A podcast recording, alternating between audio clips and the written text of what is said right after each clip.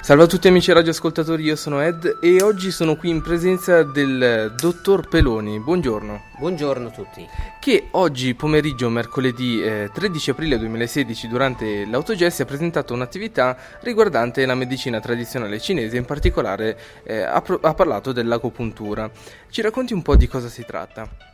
Allora, l'agopuntura è una eh, medicina molto antica, più di 2500 anni, nata in Cina che poi si è diffuso però eh, a livello mondiale ed ora praticamente in quasi tutto il mondo occidentale viene praticata e si sta sempre di più diffondendo e con anche ottimi risultati.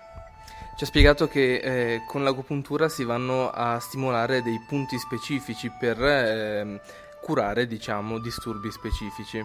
Corretto, praticamente eh, quando il paziente si presenta in un ambulatorio di agopuntura eh, vengono fatte una serie di domande sia sul disturbo per cui il paziente è venuto, ma poi anche su tutta una serie di cose che apparentemente non sembrano correlate al suo disturbo, ma che invece per la medicina cinese lo sono, e fatta una diagnosi si scelgono poi dei punti, noi abbiamo più di 300 punti, ma in genere se ne scelgono un numero limitato, un, circa una decina, che eh, quasi sempre eh, risolvono o completamente o perlomeno aiutano, riducono il problema per cui il paziente è venuto.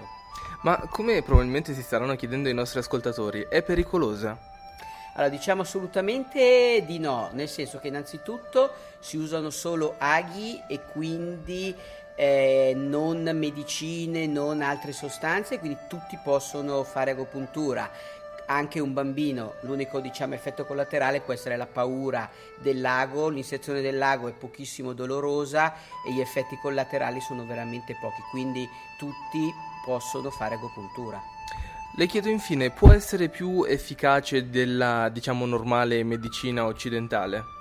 Allora, la mia opinione è che è sbagliato dire più o meno efficace, come è sbagliato anche usare quel termine che viene usato oggi quando si parla di, di agopuntura, di medicina alternativa.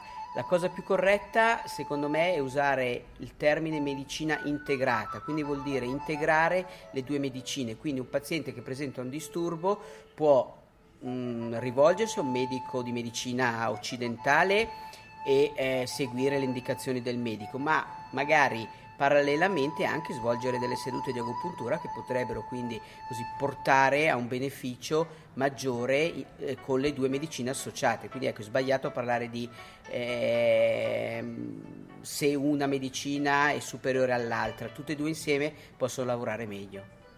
La ringraziamo dunque per la disponibilità. Grazie mille, un saluto a tutti magari al prossimo anno. Arrivederci. E Lina allo studio.